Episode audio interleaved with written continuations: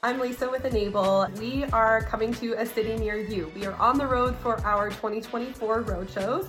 Come learn about N-able, our products, what we have to offer, and network with some IT professionals in your area.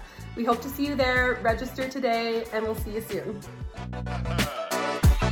Decided along the way you know, maybe this whole sort of pinstripe grey suit thing wasn't going to be quite the thing for me. This week on Now That's It, Braddon McCleland of South Africa based Networks Associates tells how he leveraged an accounting background to launch a career based on his passion for IT. There's no particular playbook or model or step by step guide that you can follow that just says do this, do that.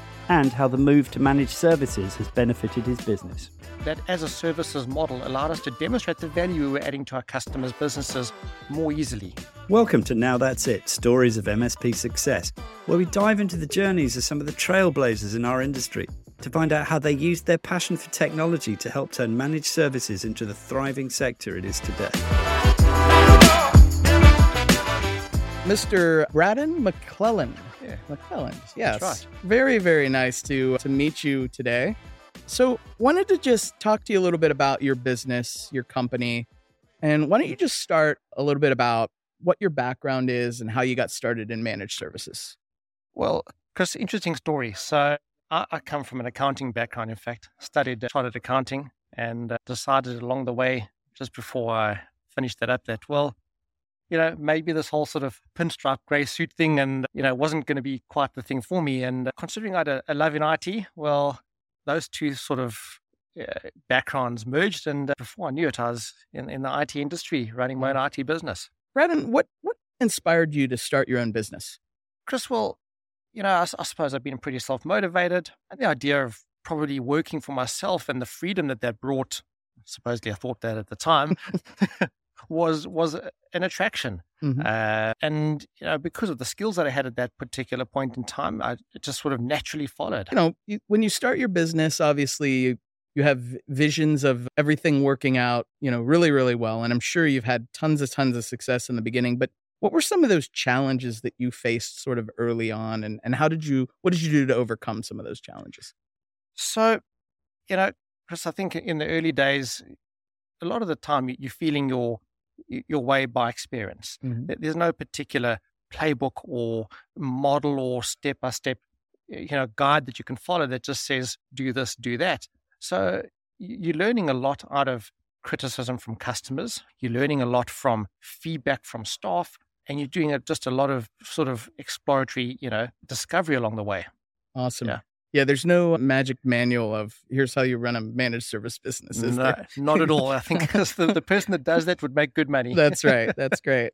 So this this is sort of the, the name of this podcast is you know now that's IT that's it right and so I want to think about when what was the point when you realized that that this was it that you had done the right thing that that you were in business for the right reasons and you were and you should have been doing this all along So we've probably been around for about 20, 25 years at the moment. So I suppose over two decades. And I, I reckon it was around about the 2010s, probably 10, 15 years ago, where when the, the whole bit, the industry changed to a more as a services type model. I reckon that was the pivotal point in the industry, certainly in our business, when I realized, hang on, you know what, this is something really good. It's it's something that allowed us that as a services model allowed us to demonstrate and demonstrate the value we were adding to our customers' businesses more easily than what we were able to do previously. how do you build that relationship that partnership with that client what's that feel like So we, we've always had the belief that taking the worries of, of IT support away from the customer is a very important, you know, motto or even belief within our business. And, and making IT the least of the customers of their business's operational concerns is important to us. Because if those things are, you know, the center, you know, if, if their IT issues are center of their business, well, you know what, it's it's not ideal. So so being able to onboard a customer, make them understand that our process is to drive efficiency and remove the concern of IT, certainly from an operational point of view, out the out of their business, is probably in most cases the first thing that we do. And thereafter, you start walking the journey with them. That's really smart. I mean, most businesses don't go into business to become an I to, to run their own IT, right? They've got another reason. And and so for you to be able to take that worry, that burden off of them so that they can focus on why they went into business, I think that's great. I, I think a lot of business owners don't realize how how, how time sapping and, and how much resources go into supporting the IT system until it fails. That's right. And they have uh, an entire office complement that is not functioning. That's great. Well, speaking of the customer, what's your approach to customer service and how do you ensure that that your customers are really satisfied with with the work that you do? So there's no one particular success factor that you know that gives us that recipe. Um, I'll be the first to admit that we've made plenty of mistakes along the way. Sure. Uh, again, I think a lot of it is how you fix those mistakes. But certainly employing the right staff with the right attitude does a lot more than any kind of, you know, formal qualification in a staff member. Having years of experience, I suppose, when you, collectively when you bring the team together, does help. Measuring those, you know, success or certainly measuring certain turnaround times, KPIs, and so on with the customer and internally does help drive success. But at the end of the day, it comes down to a collective team effort. That's great. Very, very good. And then how's the business evolved over the years? I mean, you said 25 years, 20, 25 years. You know, what are what are some of the key milestones that, that you've reached along the way? Well, it started off as, as an IT support business. Mm-hmm. Uh, a lot of the time just doing break, fix, ad hoc support. Sure. That was the model 20 years ago that a lot of IT companies followed. And certainly, you know, five, I say five or 10 years into it, the, the as a services model became more prominent.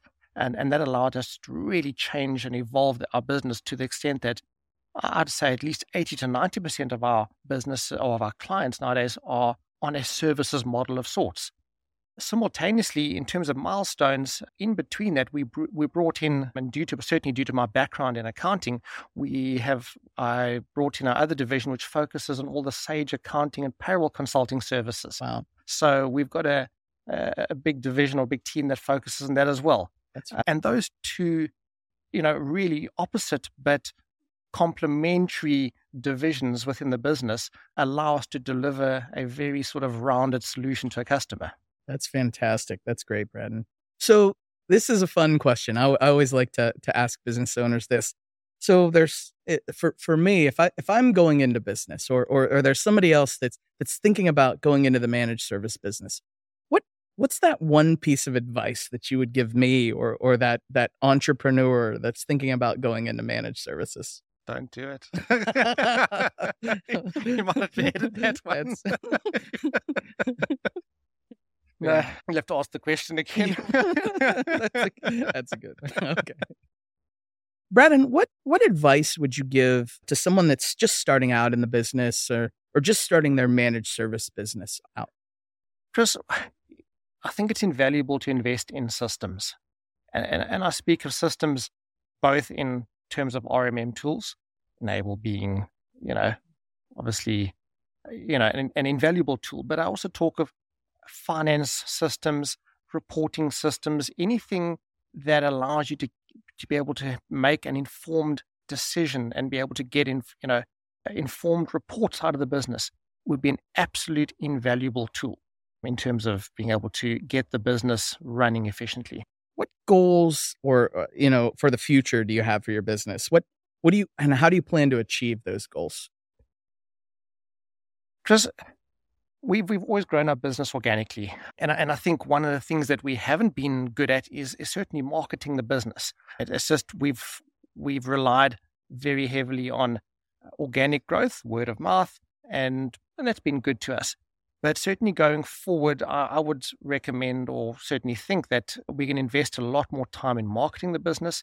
Now that we've got that base, that foundation in place, certainly in terms of having Uh, the right management tools and the operational procedures in place, uh, I think that growing the business and potentially even looking at acquisitions that we can take on to the, you know, with us would be advantageous. I wish you the very best of luck in the future, Braddon. And I thank you very, very much for being with us today. Thanks, Chris. It's been a pleasure too. Be sure to subscribe to our podcast on YouTube or your preferred podcast platform and follow N-able on LinkedIn. We appreciate your support and encourage you to leave a rating or review, as it helps us reach more listeners who can benefit from the wealth of knowledge shared on this show.